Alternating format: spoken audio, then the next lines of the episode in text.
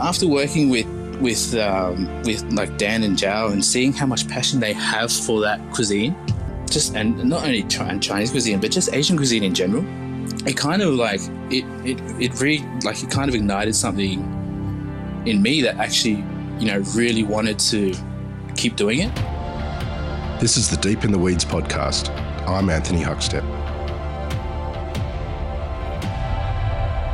We've heard from many who, against their parents' wishes, began a career in hospitality, all with the opinion if you do something you love, you'll make a success of it.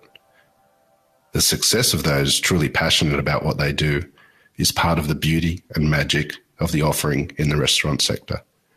But how do you balance your passion, success, and make a career in the industry too? Brendan Fong is the executive chef of Lilymu in Parramatta New South Wales. Brendan, how are you going? Good, thank you. It's good to have you on the show. You originally weren't going to be a chef, and um, you ignored your parents' wishes and went for it. Tell us, tell us about that period of time. Oh well, it's like uh, back in school. Um, I didn't, I didn't really know what I wanted to do. Uh, but I, I kind of had a feeling that I wanted to cook. Like it was, it was always something that I was interested in. Um, and my parents kind of, you know, didn't really want me to be a chef because you know they saw some some people in our family have like have taken that path and they haven't really you know been successful at it. Um, so they saw that they saw that and they didn't want that for me. Um, and it came to you know be I was in year twelve, I was studying and I wanted to drop out. It was like they told me not to, you know, just study. So I, I finally found something that I wanted to do, which was, you know, I was very good with like, you know, building stuff and solving problems and doing stuff with my hands. So industrial design was like something that, okay, maybe I can give that a go. So the last three months of school, I kind of just, you know, studied a little bit and, uh, and, and tried to aim for that. Um, and then like just just the whole process of studying was, you know, was just wasn't for me. Um, I'm still not good at it now, to be honest with you, but you know, uh, but yeah, and then I just, I didn't, I decided I wasn't going to do it, wasn't going to go to uni, um, and then just fell into my parents kind of just gave up and just like, okay, just go work in the kitchen, you know, you know. So, and then that's uh, it's all that's what happened. I guess we're here. Well, you've built an incredible career since that moment that we can get into, but you're originally from Fiji. Tell, tell us what food was like uh, as a kid in your family and the move to Australia. Yeah, I mean, like my parents uh, are from Fiji. They migrated here. Well, I can't remember. I think it was like over 30, 30 40 years ago um, from Fiji to work in, you know, they were, they came from Fiji to kind of give us my sister and my my older sister and my brother a better life. Um, so they moved to Melbourne, um, and they were working like seven days a week, constantly like two to three jobs just to try and get by to kind of you know give us what we wanted and what we you know, like I said, a better life. Um, and in in that, in that they'd always look after us in terms of food. You know, we never went hungry, um, and it was like growing up with Fijian food, it was you know very based around coconut milk and you know onions and tomatoes and braises and stuff like that. Uh, which is you know it, it, was different to see to go to other people's houses, you know, friends' houses and see they're having like steak and stuff. He's like, "What's this?" but it was refreshing, yeah. Tell us about that. Um, the first couple of years of your apprenticeship. What was it like in uh, the kitchens that you worked in. Do you have any stories of that time? Oh, I I remember that my first job was you know the first time I ever stepped into a kitchen on a you know not as being a a kitchen hand or a dishwasher. Um, I it was at Jordan's Seafood in Darling Harbour, um, and they were doing like it was you would you would do close to like eight hundred people a night. Wow. Um, know, and I was on the uh, fish and chip section. uh, being a first year apprentice, you know, I didn't even know how to fry chips. so, yeah, like it was that was a big eye opener to see. And you know, to be fair, to go on a big scale like that, I probably stitched myself up a little bit um, at the time. But now that I look at it, um, it it was a, a great eye opener into doing large volume, uh, which kind of I think kind of helped me settle into Mr. Wong a bit. Um, just just being being used to doing those numbers and stuff like that. What was those early days when you were doing your apprenticeship? What was a real key uh, restaurant that you worked at that that helped you believe that a chefing was really for you? Uh, I think that like the the main eye opener was um, going working at Favot really. Um, just seeing that level um, of commitment that the other chefs put in, um, and the amount of hard work. Like I remember, we used to we used to start work like really like about this is like ten in the morning, so it wasn't that that early. Um, but we used to finish at like midnight, but we'd never stop the whole day. Like it would just be you, and we only did dinner service. We never we only did lunch on Fridays back then, and I just remember ever since whenever you step in that kitchen at ten, it was just like you know full on. Like you don't stop. You either you're either hundred percent or or nothing. Um, sorry, excuse me. You're hundred percent or you or you know you're sitting down, and you don't sit down the whole day. Like it, it was just you know that. I think it was that kind of like you know you're exhausted, but that at the end of the night on a Friday night you go out and you have fun. On a Saturday night you go out and you put you know you you party. So it was that kind of like work hard, play hard thing that was really exciting. That was that was Daryl Felsted's restaurant, which was he came from that incredible alumni from Bank Restaurant, um, and that was uh, his first restaurant by his, by himself. What was it like working with him? Uh, it was, I mean, it was it was great. Like you know, just just just to see the way he thought about food. Um, and I, I remember like because I had no experience in that kind of that level, you know, going back back then, um, and it's just seeing like his his philosophy was like always, you know, try and think of something different, like reimagine reimagining food. Like I remember doing crab ice cream, and I was like, who the hell does crab ice cream? Like what the hell is this? But then when you actually try it, like, oh, that's pretty good. like you know, it was, and it was it was those kind of flavor combinations that were like um, that I, I, used to think like, how does this guy think of all this stuff? You know, um, and just just the like the the kind of well, I didn't imagine imagine the kind of creativity that he had.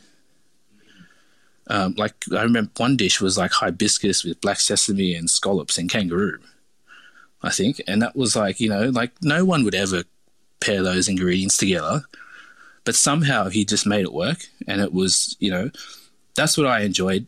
Um, that's why I enjoyed working for him because he had those those quirky ideas that just kind of you know you'd read it on a menu and be like, well, you know, I'm not eating that, but then you'd actually see it on the plate and you and taste it and you're just like, wow.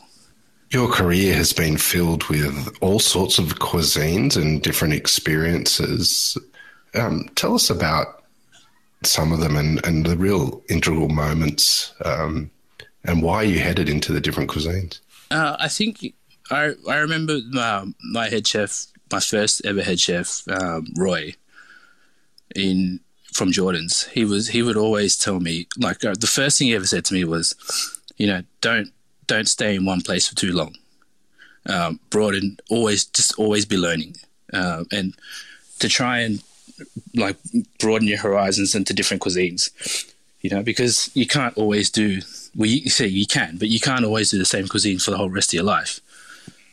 So I kind of took that, you know, um, to heart with me. And he was like, you know, he back being a first year, you know, you'd listen to everything he'd say because, for one, he was pretty scary, and secondly, like he had some re- like now I think now that I look back and think about those words that he told me, they were pretty wise words you know, to tell somebody, you know, who's an apprentice.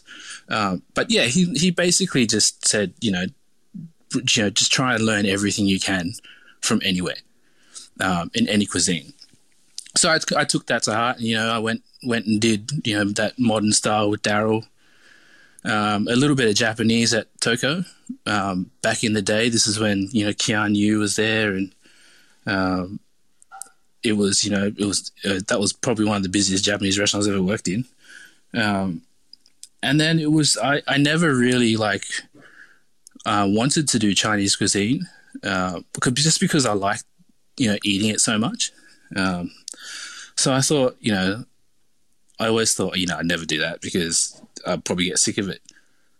Uh, but then I ended up at Mr. Wong after working for Jeremy. Um, and then that's kind of just like, you know, broadened the horizon of, you know, Chinese cuisine and how much I actually really like it. You briefly mentioned you worked with uh, Jeremy Strode at Bistrode CBD, um, the late Jeremy Strode. What was it like working with uh, someone that was so adored and respected in the industry? Uh, like to be honest I really loved my time um, working there with him, um, and he kind of, you know, what he taught me was basically the philosophy of you know less is more. Um, it's the less you know, and it's it's one of the hardest things to do as a chef, you know, to kind of show restraint, you know. Um, and I he he was like serving pieces of snapper with rocket and a lemon wedge and some, some amazing olive oil, you know, and to have that confidence to do that, you know, in, and serve that in, in, a restaurant. And I had, you know, his restaurant had a hat constantly, you know, um, and to have that confidence to do that, um, it was amazing to learn and to see that he he knew his produce, uh, and just yeah, that's pretty much it, really. I know you've mentioned Mr. Wong quite a few times, but it had quite a massive impact not only on your career, but so many lives in Sydney and so many careers as chefs. And it's one of the, um, you know, the really big uh, restaurants of Sydney still. Tell us about what it was like working with that team and, and creating that amazing restaurant. Uh, yeah, uh, it was probably one one well the best experience that I've had. Um, you know, after working there with so many great chefs, you know, you got Victor Liong that came from there, um, Jowett Yu, uh, working under those two um, was was amazing. You know, those they had so much talent came and still comes from that kitchen, um, and especially working under Dan.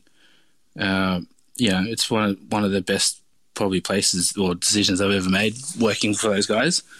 Um, and then after you know working there and kind of taking out taking over after Jowett, you know, that's they're, they're massive shoes to fill. Um, you know, because Jowett's, you know, he's a legend in this in in the industry, you know, as well as Dan. Um, so it was it was quite tough. You know, I learned quite a bit about um, not only myself, but I learned how to, you know, manage teams and you know that that kind of and to think on a big scale and to, you know um, and how to run such a big restaurant like that. It was it was a very big eye opener. As head chef for the first time in such a big important restaurant, what was it like winning the incredible accolades um, that the restaurant received? Uh, it was you know like as because that was my first head chef job. Um, it was um, quite difficult to to to start, uh, just because, like I said before, you know, there's there were massive shoes to fill, um, and to kind of retain those awards that you know that those they they had achieved was it was a good it was a great feeling, uh, but it's probably one of the most difficult things you know that we've that I've kind of undertaken. But but satisfying to know that you know you can do it. Mr. Wong is uh, notorious for having um, celebrities and high profile guests from all over the world.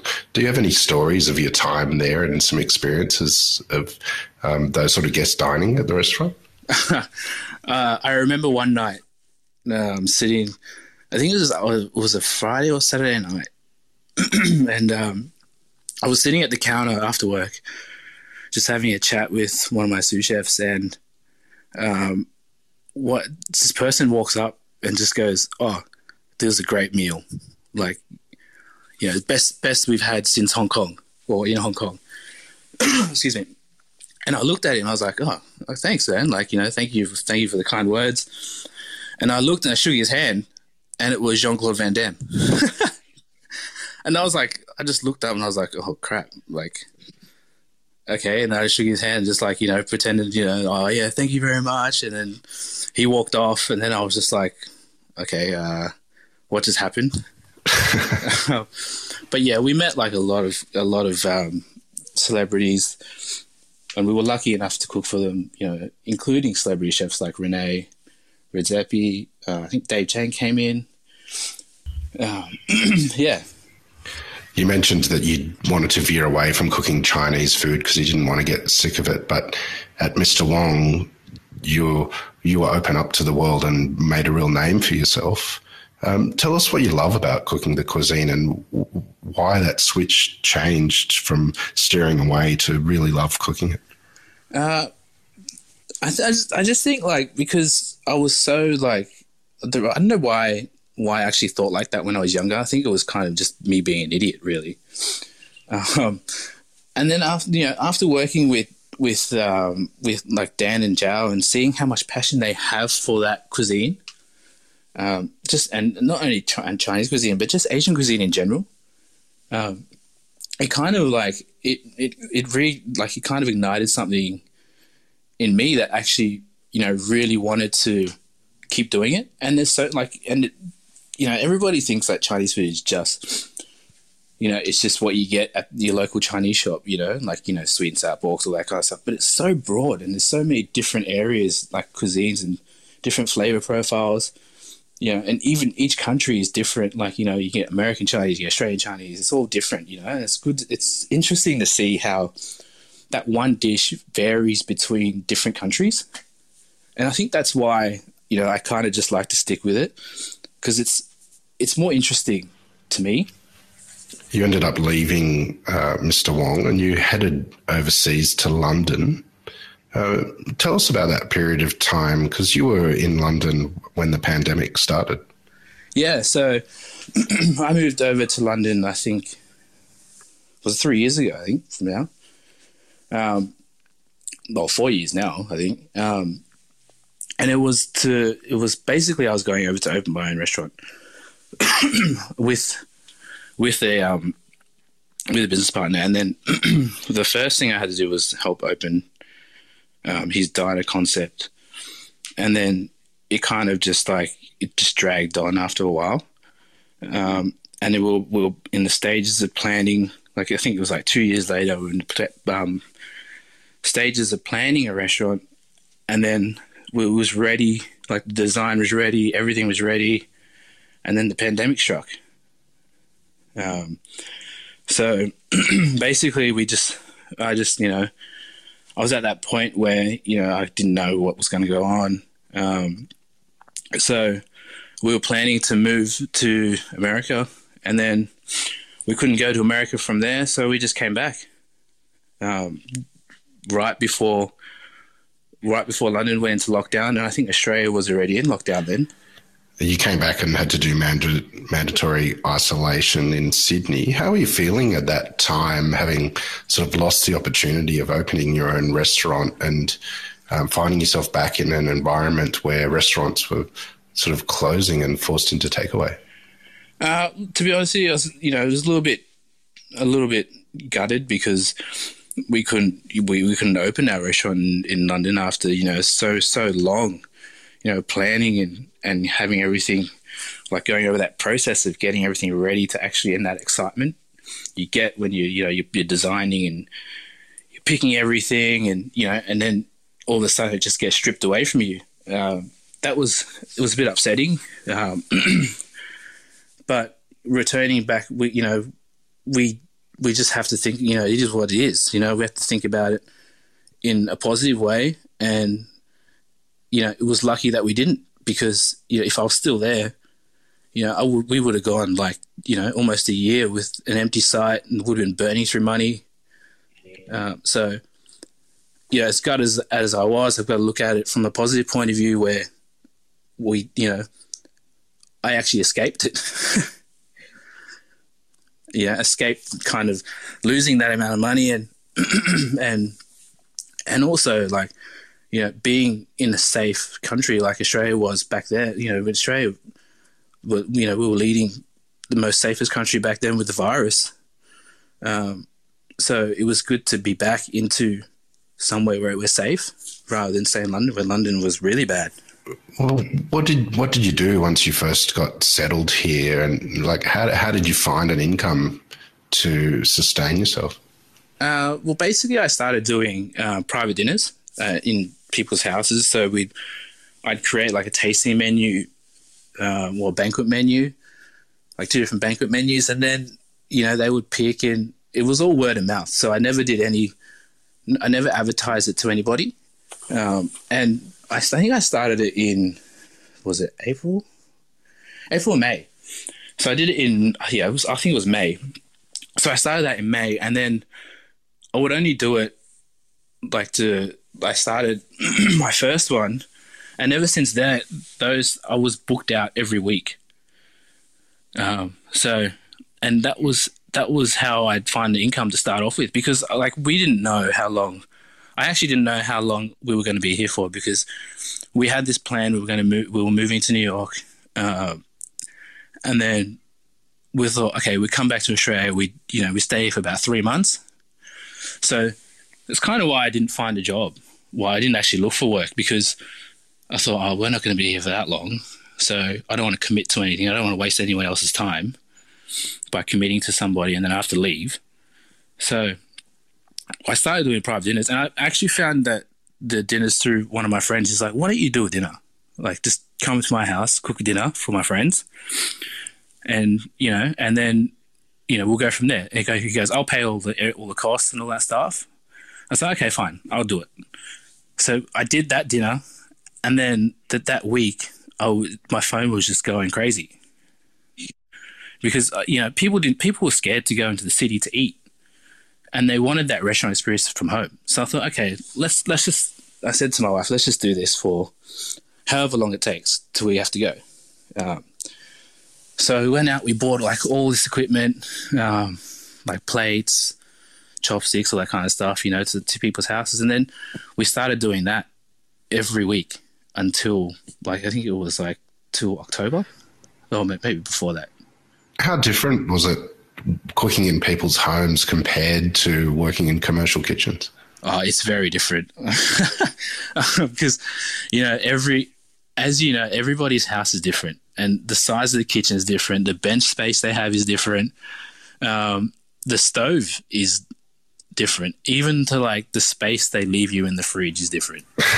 so, so, it's you know it has its challenges. Like, and then if you forget something, like say for instance, you forget a chopping board, you know, you can't really rely on their stuff because for one, I don't like to go through their stuff or to use their equipment, even though they're like they welcome you to you know go through it. But it's just like you know you, you're very comfortable with the stuff you have and you know using your own equipment it's like um, you know when you when you you did take you know your same the same notepad everywhere right? You used to write on that notepad. You take like if you forget your drum board using your stuff you know so it's like so working working in people's kitchens is it's very difficult. Um, and especially powerpoints where we have the luxury in a commercial kitchen for powerpoints. You know some kitchens i went they only had like one powerpoint.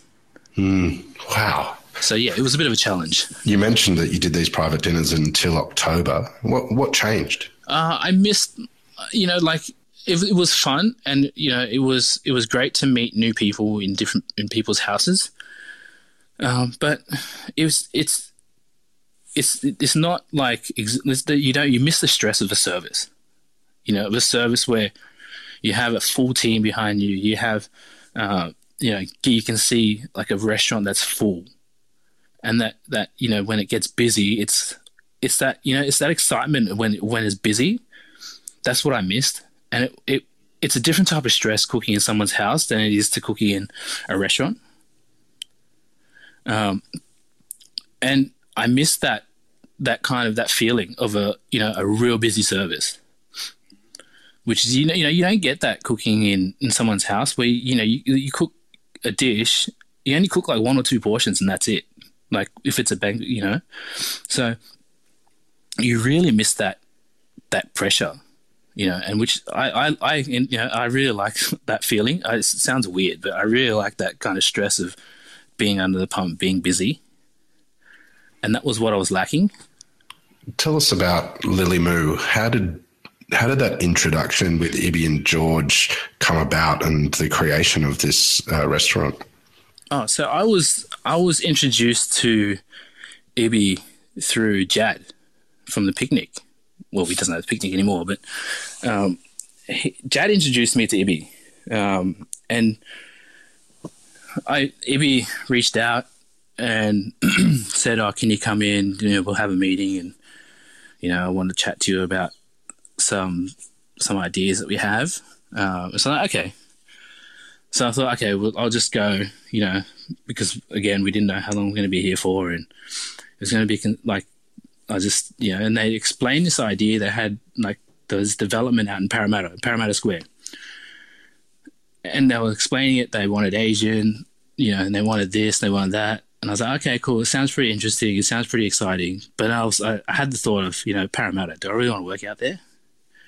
You know, like, um, because I still had that old thinking of how a Parramatta was.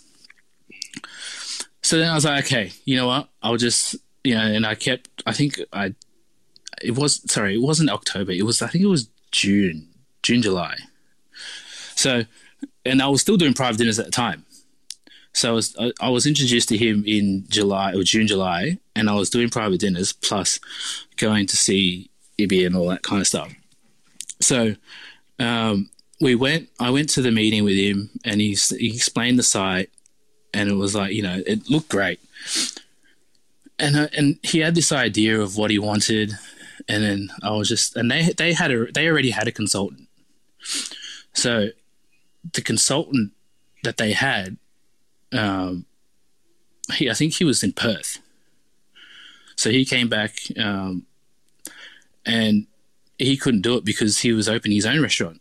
Because, you know, as, as you know, you can't sit still. You know, you've got to keep moving otherwise, because in these times, you don't know where your income's going to come from. So then it was like, I was like, oh, okay, no, I won't, you know, I won't do it. I won't do it. I kept saying no. And then I was like, you know what? You know, I'm just going to do it. I'm bored. I'm, I'm, I'm sick of doing these private dinners because, for one, it's a lot of work, private dinners, to try and do it at home. And I didn't have a commercial space to prep any of this stuff in. So trying to prep at home is quite difficult. so I was like, okay, I'm gonna, I'll, I'll stop the private dinners and then I'll just, I'll help you do this. Um, and then we had this idea, and then we had this idea of what he wanted.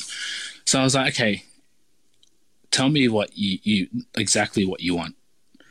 So then that you know he wanted stuff like, um, know, a bit of Japanese, a bit of this, a bit of that. And I was like, okay, I I why why try and be one something from everywhere when we can just identify ourselves as just one thing. And he was like, okay, what like what do you want to do? So okay, just let me do a tasting for you and then we'll go from there. So then I I had my sous chef from back if when I was at Mr. Wong, he was bus. He was um, he wasn't working at the time. So I was like, okay, what are you doing? So I got a job for you. He's like, okay, okay, I'll do it, I'll do it.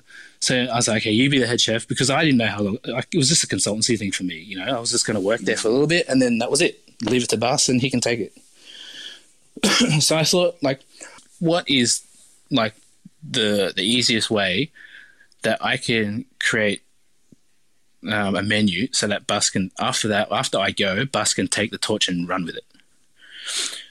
So I thought, okay, well, we both worked at Mr. Wong. My background, my father's background is Chinese.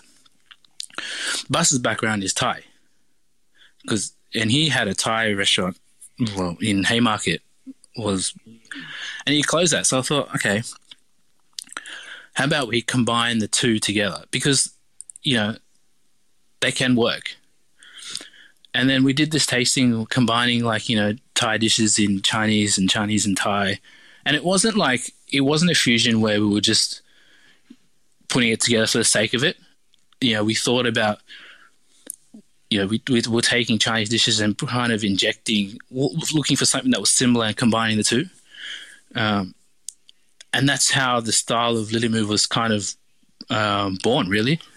Do you have any examples of dishes that you created at that time that sort of reflect that? Uh, Well, it was it's kind of like you know we were take we were taking dumplings and and like because I always you know dumplings are a seller, so we thought you know instead of like making the you know making it normal prawn mixed dumpling, we turn it we take the the mix make that tom yum flavored, and then serve it with a, a white like a soy dressing, but also add fish sauce to make it taste like tom yum soup. So it was kind of like you know, examples like that that you know kind of work for us, um, and even uh, yeah, I guess that was the best example. Tell us what it was like pulling this restaurant together in Parramatta. You originally were hesitant about uh, bringing a restaurant of that ilk um, to to Parramatta. What, what, what were some of the challenges? Uh, so basically, like working in Parramatta, I was like, okay, because I live out, you know, about forty minutes from Parramatta. So I was like, okay, um, and I didn't like. I from what I remember, Parramatta wasn't like the safest area back then. When I, from what I remember, so he was like, okay, just come to the site, just come and see it, right? I said, okay, I'll go out with you. We'll go see it. So when I actually went out and saw it, I was like, okay. And I, it was a new development, and I didn't expect Parramatta to be like that. It was all brand new. It was, it looked, and I didn't even feel like I was, I felt like I was in the city, to be honest with you. So I was like, okay, uh, it's got a bit of promise. Uh, the hardest part with, from that day that I decided to do it is we had four months to get the menu ready, to do the plates, plateware, to buy all the equipment, to find staff, um, to decide, you know, where to actually finish designing the kitchen because the kitchen was half designed, and the, you know there were things we couldn't move, things we could move, and to try and ex- you know, so and we couldn't, we didn't have a menu, like a proper menu, so we couldn't design the kitchen properly until we had that menu right. Um, so yeah, it was. I mean, the hardest part was um, achieve like getting everything ready within the time frame that we did. Um, and it, I think, yeah, it was difficult, but we got there. Well, the restaurant has been a real success since it has opened. What's the response been like from locals? Do you have any um, stories that you can tell us about? Uh, look, to be honest with you, we, have it's it's it's it's sorry. So, to be honest with you, it's kind of, it's it's it, has been different. Um, you know, we were lucky enough to have regulars within the first six weeks of opening. Um, and these guys were coming back two to three times a week. You know, um, we've had we've got one guest that comes in, you know, every week on the same. You know, she, she they'll come in every every day and they order the same thing, um, and they love it. You know, so it's you know to to have that kind of following so early in the early stages of a restaurant um, it was I, I, couldn't even believe it. Like I was, this this never happens. Um, but I think I think because it was something new that is in that area, and people don't have to go to the city for that quality. That's what brought them brought them here. Um, but yeah, like you know, well, oh, we were lucky to have that that following within the first you know few months. With that four month period to create a menu, is there a dish or two that you can tell us about that's um, starred on the menu?